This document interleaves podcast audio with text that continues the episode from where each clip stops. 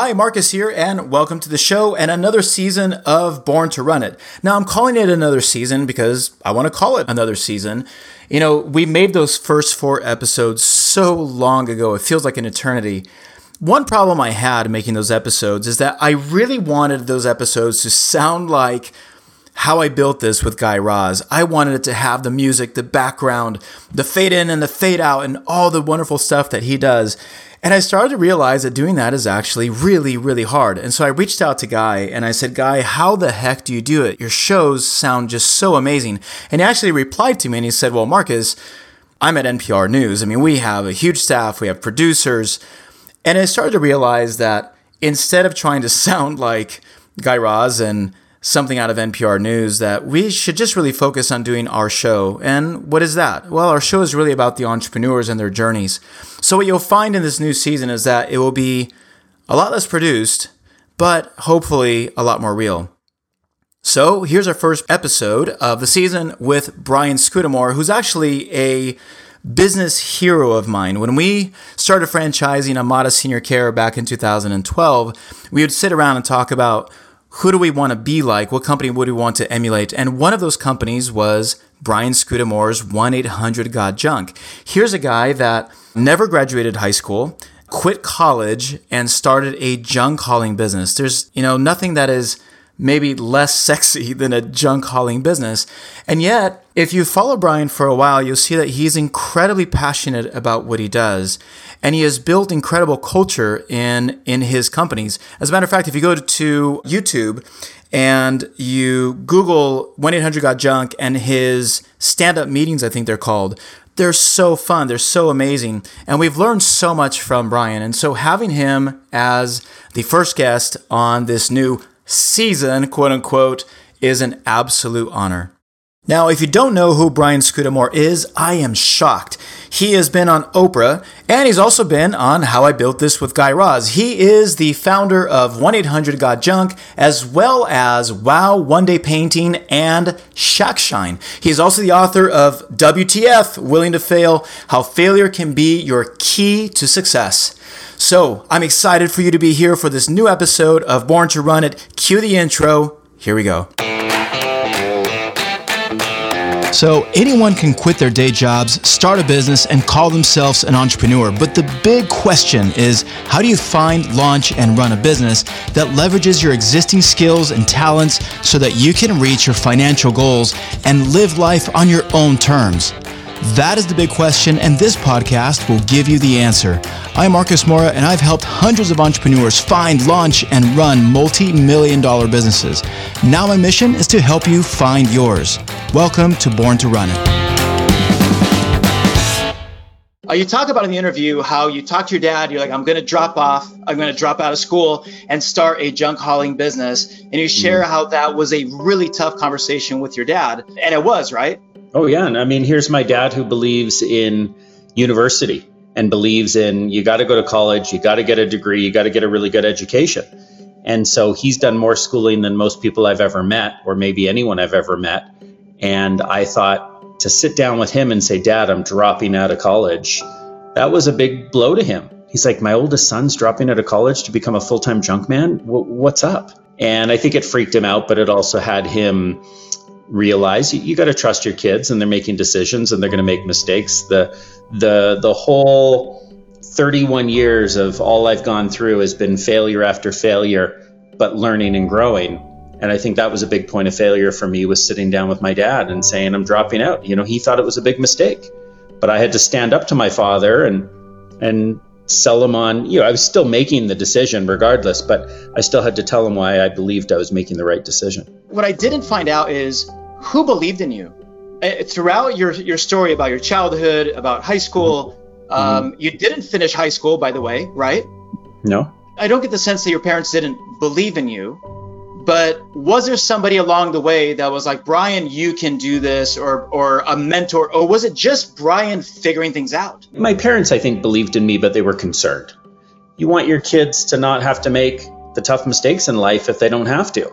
So we try and guide our kids. I've got three young kids and I want to help them make good decisions and give my opinion, but they still have to have the failure and make the mistake for themselves.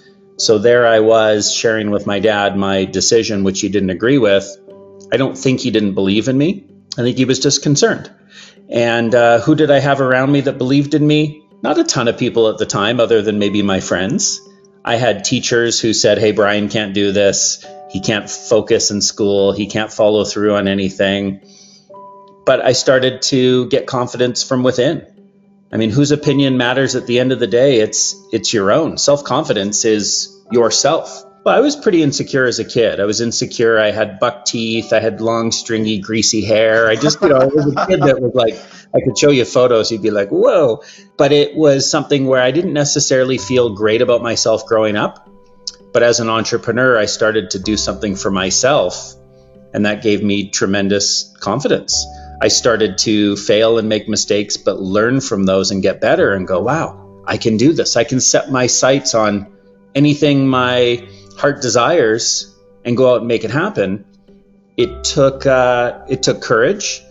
Getting on the Oprah Winfrey show is an example. It was like what a big bold idea that people didn't believe in, but I would earn my own confidence over time. And and the more I accomplished these big, hairy, audacious goals, the more I wanted to set new goals. And talking about Oprah, one thing about your history that's really interesting, if, if anybody goes back, you as an entrepreneur, you've done an amazing job at, at branding, getting exposure where you shouldn't be getting exposure at the time that you did. Right. Um, you know, front pages of, of major publications in Canada, in the US, getting mm-hmm. all these features. Um, how do you do that? If there's entrepreneurs now that are listening that, that think it's so hard for you to get PR nowadays. It, it feels, by the way, it feels like it's harder today than it's ever been because everything is advertorial, right? You have to pay to play. And so many of the things that you've done have not been pay to play, and yet you've gotten huge exposure. It, how, how do you do it? Yeah, so it's interesting. What is, it's very different today, as you said. It's harder than ever to get PR because there's so much noise. Right. Everyone is a storyteller everyone is sharing things on their live Facebook, live Instagram, LinkedIn. It doesn't matter. It's we're all, we all have platforms. Someone can be a thought leader or they can be a complete startup. They've got a platform. And so back in the day when we were getting press, like you said, that we shouldn't have Good Morning America, USA Today, Wall Street Journal, CNN, Forbes, Fortune, you name it. And we we worked at it, but all we were doing, which is very similar to today, is telling stories we would mine stories from what was going on in our business, what was going on in our world, and share it with others. So we'd always just find an angle and pick up the phone and start talking to a journalist. And I'd say, I got a great story idea for you. They're like, okay, what is it? And I'd share my energy and enthusiasm for that idea. If they liked it, great. If they didn't, I'd say, what, what's missing? What don't you like yeah. about it? And I'd right. get some feedback so I could go on to the next media uh, giant and pitch them. So we are in the storytelling era. People want good news stories. I mean, you can look at the last uh, bunch of months. You can look at all of 2020, yeah. and people can say there's no good news. Well, there's always good news. Yeah. Find it, tell it. And so, as an entrepreneur, you and I, we've got stories to tell. Find stories of what our employees that are, are, are doing during these tough times to not just survive but thrive and tell those stories. Now, we might be telling them in a different way. We might not be going to CNN, mm-hmm. but we might be creating video and social posts that the good ones spread. Things go viral.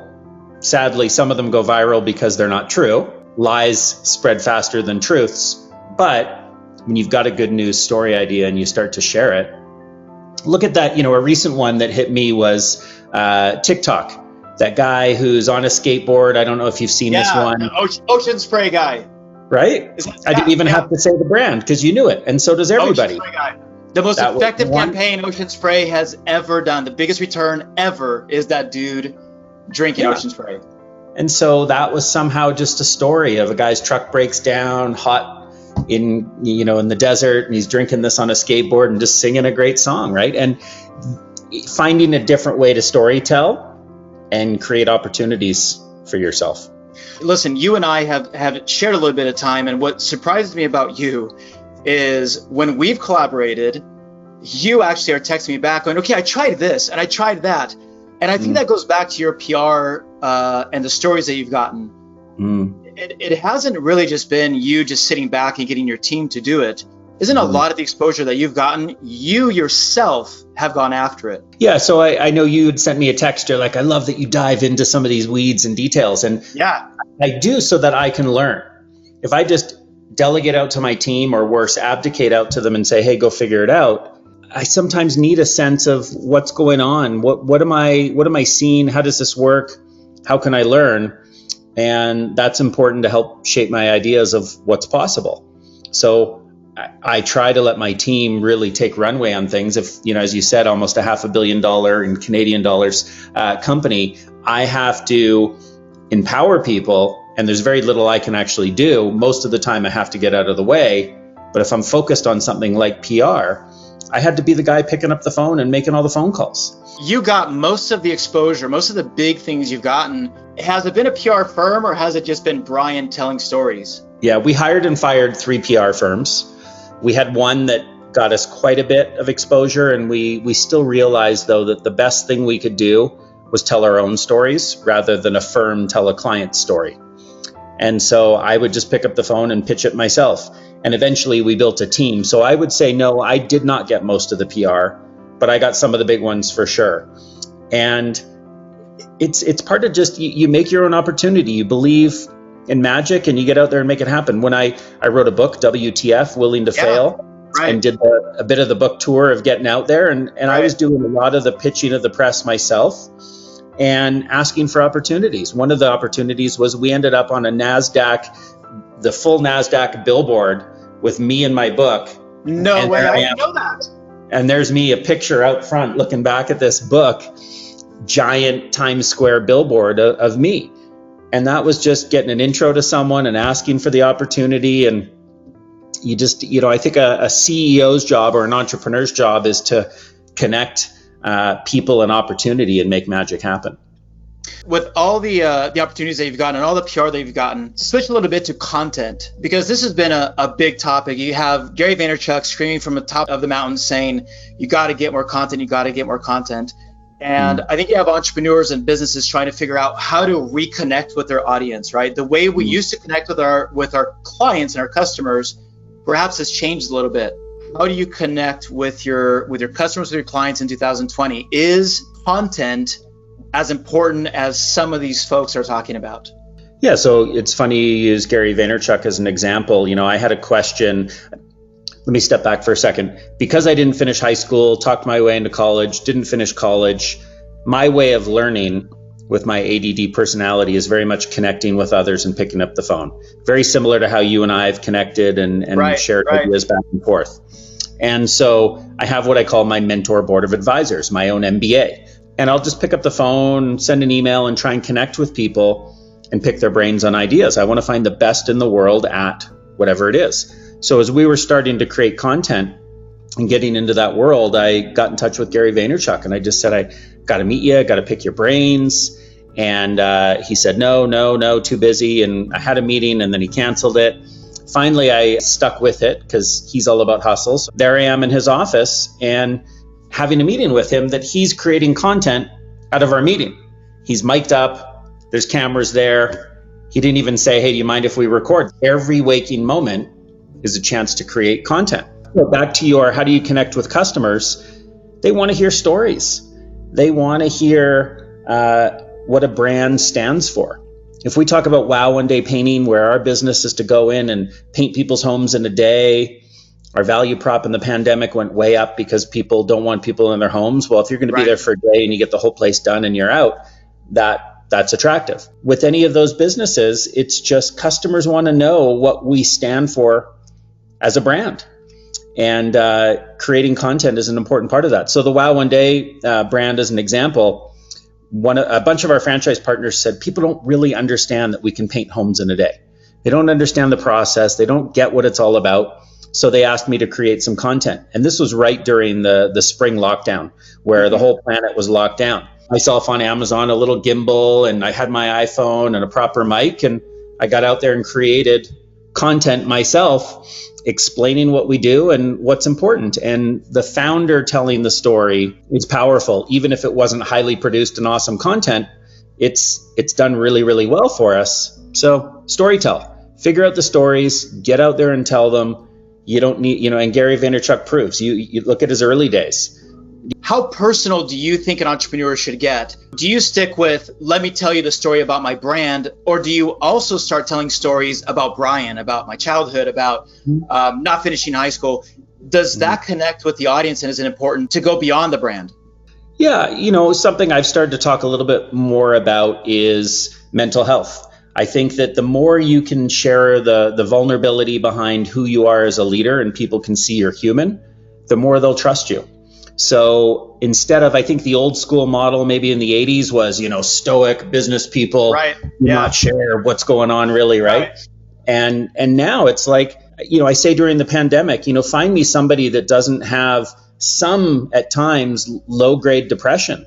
I mean, it's a hard time. You got to put on a mask. You can't see people's smiling faces. Some people are sick. Some people are dying. Businesses are closed. Like it's freaking hard. While you get hope, yesterday they announced maybe that there's some progress on a vaccine. That's right. There's moments of hope, but it's still the hardest thing that most people that I know have gone through. So why not be real? You know, I, I was saying on one of our huddle meetings, we do a stand up huddle with our entire company every day. We were doing the Zoom meeting and I mentioned this low grade depression thing to someone. And I got this really long, uh, lovely email from uh, someone in our IT department who said, Wow, you just gave us permission to talk about this. And I said, I did. And he goes, Yeah, because you feel this way. We realize many of us feel this way and we've been able to talk about it with others. And so he opened up a conversation with his team. He said, you know, that made it okay. And I said, well, thank you to, for his leadership in having the conversation with his people. You know, let's not pretend everything's all great and everything's going to be perfectly fine tomorrow. Let's look at the opportunities, but let's accept the hard roads that, you know, we might have ahead and let's work together as a team. And when you know that, you know, we've had people in our company have said, you know what, I need a couple of weeks. Yes, I'm working from home, but I still need just a couple of weeks to get my my head together, and um, that's okay. You know, we Yeah. want it. We're building a company where we're taking care of people. Hey, thanks for speaking up and letting us know what you need. It's just being human, right? You know, we build companies. It's a company of human beings. This isn't a, you know, let's just make money and do this and that. It, it's, hey, let's build something special together. At, at O2E Brands, which stands for Ordinary to Exceptional, we always say we're building something much bigger and better together, bigger than we would have ever chosen to to do alone. And so we're with great people. Let's at least be real, and then then we can better support each other. talking about being about being real would you just just for those who are listening a little bit of background about your shift from the the coo that you had hired the high powered ceo that you had hired who and and together you guys almost tanked the company to Mhm. go into brian church will you just tell that little bit uh, to the folks that are listening and and what happened to you then Yeah, so about 2007 and 8, I uh, during the financial meltdown that happened in the world, Uh-huh. I rec- I recruited a COO that a, a high powered 30 person uh, a team a leader of a 30,000 person team. right Uh, this person was the leader of a, a division of Starbucks as a president. And I brought this person in and thought, man, I love Starbucks. I like this person. I've hit the jackpot. Turns out, and it took me months to see this, that I brought on the wrong person for me. I brought on someone that I don't think truly got entrepreneurs. We're, you know, we can be an ADD, quirky bunch, shoot from the hip, all sorts of challenges, right? Lots of gifts, Yeah. but lots of challenges. right And I don't think this person saw the value in me. And so it's not like we didn't work well together. We just, I think our visions were gradually pulling apart and uh, had to make a hard decision to make a change 14 months into that person's um, time with the business. And it was a big challenge because no one in my business, no one thought it was the right thing except me. really Yeah. I didn't know that. So, so your gut said I have to make a change, but your leadership team, everyone in the company said, wrong decision. You got to keep this guy. Yeah, so I knew 100% it wasn't the right thing um, for my gut and other reasons. And I'm just like, I got to do what's right. And people in the business didn't agree at the time. They'd all tell you if you'd interviewed them today, I believe they'd say, yeah, it was one of the best decisions Brian ever made.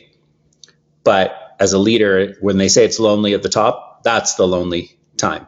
when you're making a decision against everyone, especially when I, I pride ourselves as being uh, uh, heavily consensus driven on some decisions. You right. know, we won't get everybody's agreement, but we want buy-in. And uh, so I got out there and I said, okay, why did I fail at this? Why wasn't this the right leader for me? And uh, this person's gone on to be successful in other sure, businesses. of course, right. But it wasn't a fit for me. And so I got out there and uh, started a search. And I said, this time I'm going to get it right and I took out a sheet of paper and I drew a line down the middle and I said, What are all the things that I love to do that I'm great at within my business? On the other side, what are the things that the business needs that I'm not good at and I don't like to do? Examples being, I don't like to hire, I don't like to train, I don't like to uh, look at the financials. And, you know, there are all these things that have to happen in a business. I got out there and I started searching, flying on planes all over the place, interviewing people. And I found this one guy, Erik Church, who looked at my side of the list and he's like, those are all the things. And he wasn't just feeding me a line. He's like, I love that stuff. I'm good at that stuff. That other stuff that you're good at, I don't even care about. And we spent a lot of time in that courtship phase to make sure it was right for both of us. And uh, before he quit his job and left to do this, we just took the time getting to know each other. And it was really uh, the start of developing a great friendship and a big growth oriented uh, relationship over driving the company forward. But to me, it's this two heads are better than one, kind of a two in the box model, yin and yang, where we balance each other out. We're both very different people, but we need each other, and it's it's like magic. Yeah, I think it's that's maybe one way that entrepreneurs fail is they don't have the self awareness to know what they're not good at, or even if they know what they're not good at, they hesitate to go find somebody that might be better than them at those things, right? Because there's an ego driving that founder's dilemma of I'm amazing, I built this, I know what's best. Did you always have the self-awareness as a as an entrepreneur of knowing what you're good at, putting the right people in place, or was this a learned behavior after failing mm. through it? I think it's a great question. I think it was a learned behavior, making mistakes and trying to be introspective to understand why did I fail? I think human nature, many people, most people, I think, and I've been there, you just want to blame others. You want to externalize. Well, I failed because of COVID. You know, right, right. Let's look at why. Why did you really fail? I failed because my team sucks. I, I failed because yeah, always saying yeah. something else, right? Yeah. Totally. And so not externalizing, figuring out what I did wrong and learning and then realizing failure is a gift. Like I fail all the time, I screw up and when I do, I try not to repeat those mistakes and I learn how do I make better decisions moving forward. So they say there's that quote if you're the smartest person in the room, you're in the wrong room. I think most entrepreneurs are in the wrong room. I really think, and I've been in the wrong room before, but I think that entrepreneurs often go, I built this. Nobody cares more than me. You, wouldn't believe the things I've had to let go or I've chosen to let go of in my business that have blossomed as a result of me letting go. You know, even you talked about media. I didn't land Oprah Winfrey. I wouldn't have had the ability to pitch as much as was necessary. I would have gotten bored as much as was necessary to get that media hit. But Tyler, who was our first PR hire, he was on a maniacal mission to get that done and he did it.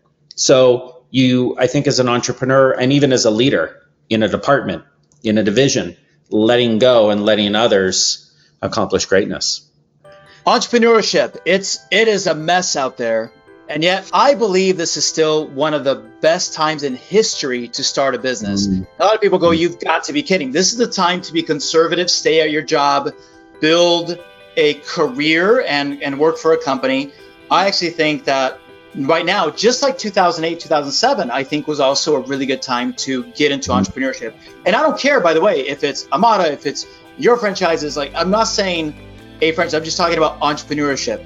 What do you think about 2020 and all the madness that's going on and its relationship to a powerful time to start a business?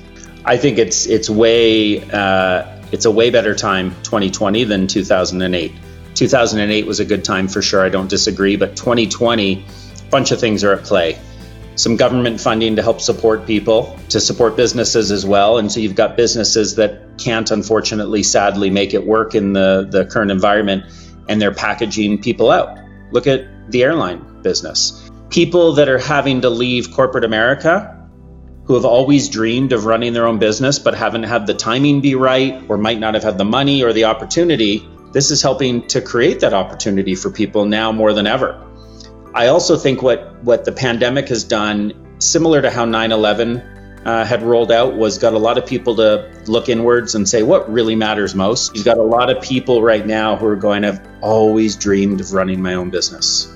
Then take the bull by the horns and do it. And, and the world, the last thing is the world shifted so much in terms of people's ability to, and, and appetite to do things on Zoom, to do more digital business.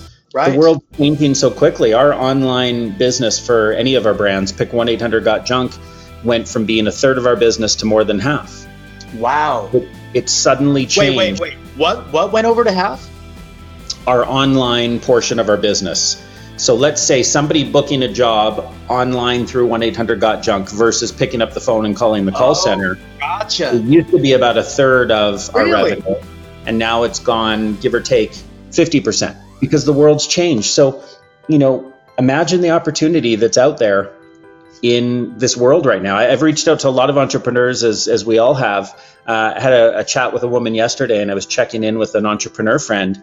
I said, How are you doing in all this? She goes, I almost feel bad saying this, but 2020 has been my best year yet. Yeah. and you, know, you feel bad because of tragedies and all that and, and put that aside but she sees an opportunity in the world she's in and she's taking it.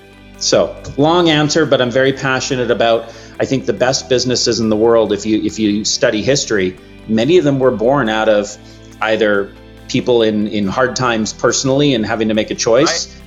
So I find that a lot of entrepreneurs, they are where you say, uh, there's more to me. I want to start a business. I've always wanted to. They've been talking to their spouses for like 10 years. Oh, I wish I was self employed. But nothing excites them. right So, how important is it that you're excited about what you start? Can can somebody just go and start a business that they're not that excited about? They don't really care about. How, how do you reconcile the two? Is it just about the money? Well, you know, so for me, it's like playing a good game. This is just a fun game building a business, putting a fleet of trucks out there, a staff of people to go run that business and, and watch it grow. Yes, making money is important to watch the business continue to grow and take chips off the table and so on.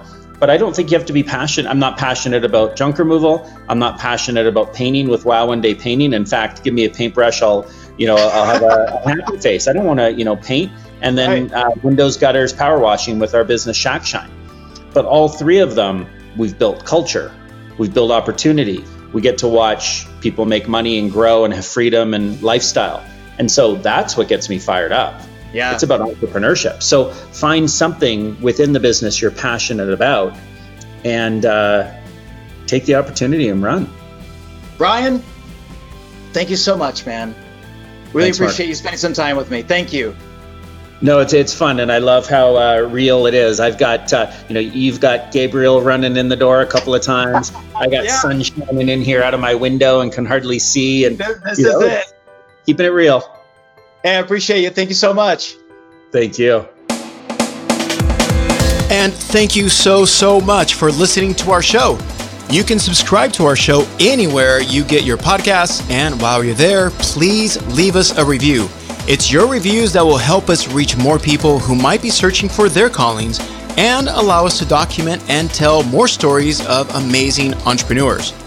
If you want to send us a tweet, it's at Born to Run It. You can also follow us on Facebook, Instagram, and LinkedIn. Just search for our show, Born to Run It. And if you enjoyed this or any of our episodes, I promise we won't be mad at you for sharing our show on social media using the hashtag Born to Run It. Our show is edited by the wonderful Deanna Mejia. I'm Marcos Mora, and you've been listening to Born to Run It.